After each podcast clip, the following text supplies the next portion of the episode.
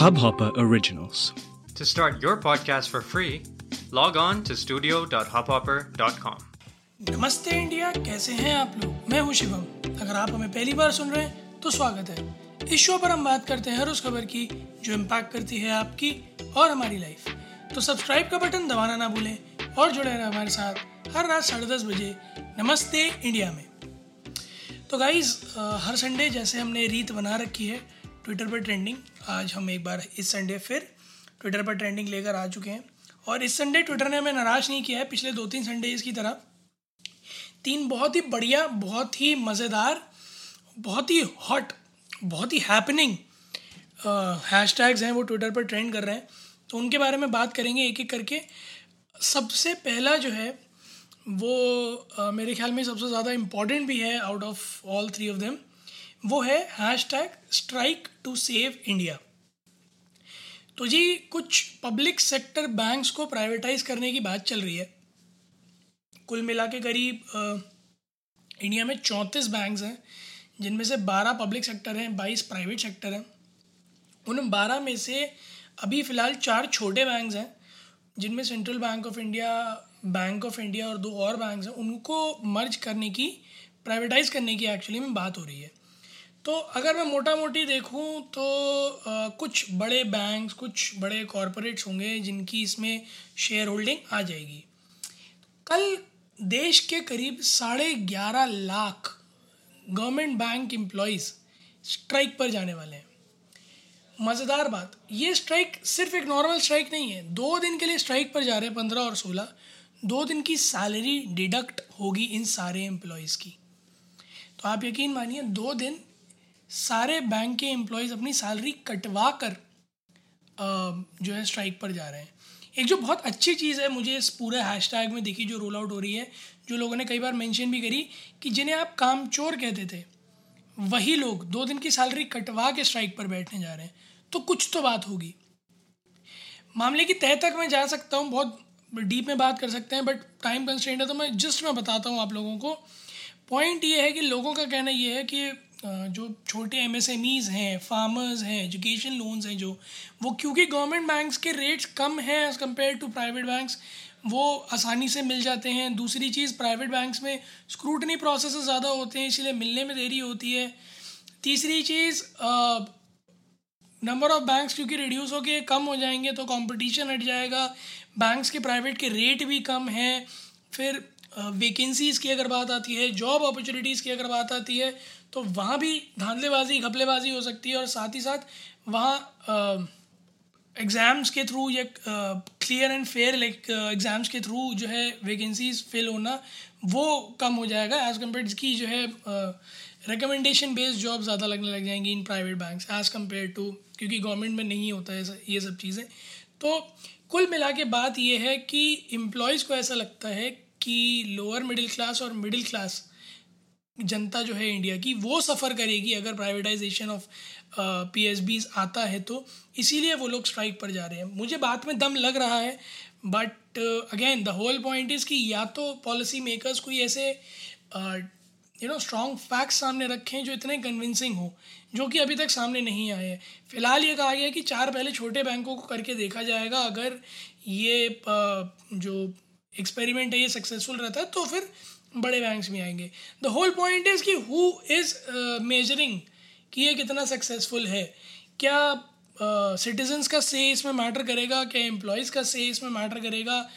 क्या पैरामीटर्स हैं इस बात को मापने के कि ये सक्सेसफुल हुआ या नहीं हुआ? और इन द फ़र्स्ट प्लेस अगर बैंक एम्प्लॉयज़ के मन में थोड़ा संशय है तो before coming to conclusion before implementing this क्यों ना उसको दूर कर दिया जाए? यही चीज़ जो फार्म लॉस के केस में भी हुई थी और हम लोगों ने जब जब नमस्ते इंडिया में उस चीज़ को कवर किया तो ये बात कही थी कि आप लाना चाहते हो, आपने सोच समझ के लाए हम जानते हैं, हम मानते हैं। बट अगर लोग कन्विंस नहीं है तो हमारा ये कहना है कि उसको इम्प्लीमेंट करने से अच्छा पहले कन्विंस कर लेते हैं। समझा लो, आप अपना पक्ष उस तरह से रख दो कि सामने वाला आपका साथ दे। क्योंकि आप ज़बरदस्ती थोपोगे तो आप हमेशा एक यू नो डेमोक्रेसी नहीं डिक्टेटरशिप के फॉर्म में ही कहलाओगे, जिसका इस टाइम बहुत ज़्यादा प्रचलन चल भी रहा है कि डेमोक्रेसी नहीं बची है। कई सारे लोगों ने फैक्ट्स प्रेजेंट किए हैं इस बारे में कि India is now not a complete democracy कई सारी वर्ल्ड रिपोर्ट्स भी निकल रही हैं इस बारे में। आप ढेर सारा सर्च कर सकते हैं। But again the whole point is कि if you are not able to convince people that the step you are trying to take has a valid point, if you're not able to present facts, if you're not able to convince people with strong evidences कि जो आप step लेने जा रहे हो, वो सही है देश के हित में। तो मुझे नहीं लगता कि आपको वो स्टेप लेना चाहिए। पहले कन्विंस कर लीजिए, उसके बाद वो स्टेप लीजिए। आई गेस जनता आपके साथ खड़ी रहेगी and will make much more sense second is जिसके बारे में आज हमने सुबह भी बात करी थी जस्टिस फॉर कामराज। ट्रेंड कर रहा है। तो कुछ ऐसी चीज़ें हैं जो अभी हाल फ़िलहाल में और रीसरफेस हुई हैं। जैसे कि पहले वीडियो में हितेशा के हाथ पे चोट नहीं थी, दूसरे वीडियो में थी एनडीटीवी के इंटरव्यू में, और अगर आपने इंटरव्यू नहीं देखा है तो आप सुबह का हमारा यूट्यूब चैनल का स्ट्रीम देख सकते हैं। हमने उस वीडियो को पूरा दिखाया, उसके बारे में बात भी करी कि सुबह हाथ पर राइट हाथ पे चोट थी, पहले दिन नहीं थी। दूसरा, जो हमने अपने एपिसोड में पहले, थोड़े दिन पहले भी बात करी थी कि अगर आप किसी को पंच मारते हैं तो नॉस्ट्रल से खून आता है, जबकि उनका कट लगा हुआ था, जिसका कामराज ने कहा भी कि उन्होंने रिंग पहन रखी थी, वो रिंग लगी थी उनको खुद ही। तीसरा एकदम से इस केस ने एक काया पलट कर दी, एक हैश टैग है मेन टू वो भी ट्रैक ट्रेंड कर रहा है इसी के साथ। तो पॉइंट ये है, अब सारा का सारा फोकस जितनी सिंपथी थी हितेशा की तरफ़, वो सारी जा चुकी है। मैं सिर्फ़ मेल्स की नहीं बात कर रहा हूँ फीमेल्स की भी बात कर रहा हूँ। So now more and more females are coming up and saying celebrity females are coming up and saying कि if law is there it's equal for both male and female and if justice has to be served has to be served in equal manner as well तो उनका यही कहना है कि अगर आप जो है रेप केसेस में जल्दी दिखाते हैं तो फिर इस तरह के फॉल्स एक्विजिशन के केसेस में भी आप उतनी ही जल्दी दिखाएँ। ताकि जो गुनहगार है उसे सख्त से सख्त सज़ा मिले, जल्दी से जल्दी मिले। This has to be I guess incorporated in the law in the society की अगर एग्ज़ाम्पल सेट करना एक मर्द के लिए ज़रूरी है तो एक एग्ज़ाम्पल सेट करना एक गलत औरत के लिए भी बहुत ज़रूरी है। जहाँ हम बात करते हैं जेंडर इक्वालिटी की जेंडर न्यूट्रलिटी की, ये चीज़ बहुत ज़्यादा ज़रूरी है कि कोई भी जेंडर अपने ऊपर होने का या नीचे होने का दावा ना करे, किसी तरह से उसको मिले हुए जो राइट्स हैं या प्रिवलेजेस हैं, उनका फ़ायदा ना उठाए। सो आई गेस अगर कहीं भी आपको ये लगता है कि कोई अपने प्रिवलेजेस अपने राइट्स का फ़ायदा उठा रहा है तो देन एंड देयर उसको करेक्ट करना सिवियर पनिश सिवियरली पनिश करना बहुत ज़्यादा ज़रूरी है।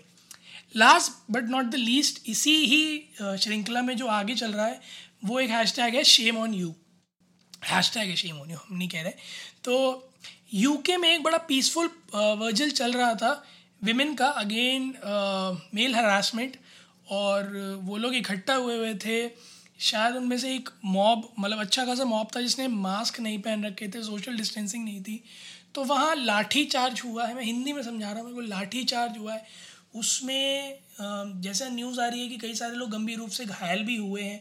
तो फ़िलहाल ये हैशटैग जो ट्रेंड कर रहा है, वो इसी बात पे कर रहा है कि क्या अगर अपने ह्यूमन राइट्स के लिए कोई आवाज़ उठाता है प्रोटेस्ट करता है, वो भी पीसफुल प्रोटेस्ट करता है तो हर जगह उस पर लाठीचार्ज क्यों होता है? ये क्यों हो रहा है? सेकेंडली पीपल आर सेइंग क्योंकि एक बहुत बड़ा chunk of male football fans football victory celebrate कर रहे थे, पुलिस वॉज़ आई स्टैंडिंग और just being escort escorting them ताकि वो लोग अप, अपना जितना भी सेलिब्रेशन कर रहे हैं वो करें वो ज़्यादा केस ना क्रिएट हो। बट एक पीसफुल प्रोटेस्ट में उन लोगों ने ब्रेकआउट किया लाठी चार्ज किया और लोगों को मारा है अरेस्ट किया है। So I strictly condemn this और हमारा ऑब्जेक्टिव इस न्यूज़ को बताने का सिर्फ़ इतना सही है कि पीसफुल प्रोटेस्ट में लाठी चार्ज कभी भी कोई मतलब नहीं रखता। जैसे फार्मर प्रोटेस्ट में भी हुआ था कि पीसफुल चल रहा था जब तक उसमें भी लाठी चार्ज हुए थे। और भी कई सारे हिस्ट्री में प्रोटेस्ट हुए जो पीसफुल चलते रहे और उनमें लाठी चार्ज हुए तो मुझे ये लगता है कि जब भी किसी प्रोटेस्ट को पीसफुली परफॉर्म किया जा रहा होता है और उसके इफ़ेक्ट दिखने के चांसेस होते हैं, तब तब ये डिसीज़न लिया जाता है कि वहाँ पर यू नो केस क्रिएट किया जाए ताकि यू नो सारा ध्यान प्रोटेस्ट से एजेंडा से हट जाए और बाकी सारी चीज़ों की तरफ़ चला जाए। So I guess this is something which is alarming in many countries जहाँ भी ये सब हो रहा है। और हर जगह एक ही चीज़ जो बार बार रीसरफेस हो रही है हम सॉरी हम कोटिंग दिस अगेन बट हर जगह जहाँ भी ये चीज़ें हो रही हैं, वहाँ डेमोक्रेसी टर्निंग इनटू डिक्टेटरशिप की बातें चल रही हैं। चाहे वो हिंदुस्तान में हो, चाहे यूके में हो, चाहे और किसी कंट्री में हो। तो आई गेस दुनिया की इतनी बड़ी बड़ी डेमोक्रेसीज़ के लिए ये थोड़ा सा एक आई ओपनर है कि अपनी डिसीज़न मेकिंग को थोड़ा सा आप ठंडे दिमाग से सोच के करें। आई गेस पेंडेमिक ने बहुत ही क्योटिक uh, कर दी हैं चीज़ें और बहुत ही क्योटिक कर दिया है डिसीज़न मेकिंग को। तो I guess this this a need to rest and sit and then think and decide कि भाई आगे करना क्या है? क्योंकि अभी तक तो जो कर रहे हैं वो बहुत क्योटिक होने होता ही जा रहा है। हर हर एक मूव क्योटिक होता चला जा रहा है। कोई मूव सीधा जा नहीं रहा लग नहीं रहा। तो आई गेस ठंडे दिमाग से सोच कर मूव लेने की बहुत ज़्यादा ज़रूरत है। आप लोग भी हमें इंडिया इंडस्ट को नमस्ते पर ट्विटर और इंस्टाग्राम पर बताएँ कि आप लोगों को क्या लगता है इस सभी के बारे में जो कल स्ट्राइक होने वाली है, उसके बारे में जोमेटो में जो हितेशा कामराज का केस चल रहा है, उसके बारे में, और जो यूके में ये एक साइलेंट वर्जल पर अटैक हुआ उसके बारे में। We love to hear your opinions उम्मीद है आप लोगों को आज का एपिसोड पसंद आया होगा तो जल्दी से सब्सक्राइब का बटन दबाइए और जुड़िए हमारे साथ हर रात साढ़े दस बजे। सुनने के लिए ऐसी ही कुछ इन्फॉर्मेटिव खबरें। तब तक के लिए, नमस्ते इंडिया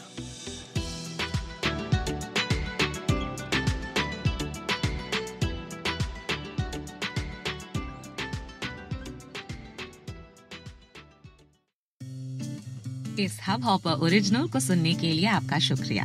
अगर आप भी अपना पॉडकास्ट लॉन्च करना चाहते हैं तो हब हॉपर स्टूडियो वेबसाइट पे रजिस्टर करें और एक मिनट के अंदर अंदर अपना खुद का पॉडकास्ट लॉन्च करें। यही नहीं स्टूडियो देता है आपको पूरी आज़ादी कहीं भी, कभी भी अपना पॉडकास्ट लॉन्च करने की सिर्फ़ तीन आसान स्टेप्स में।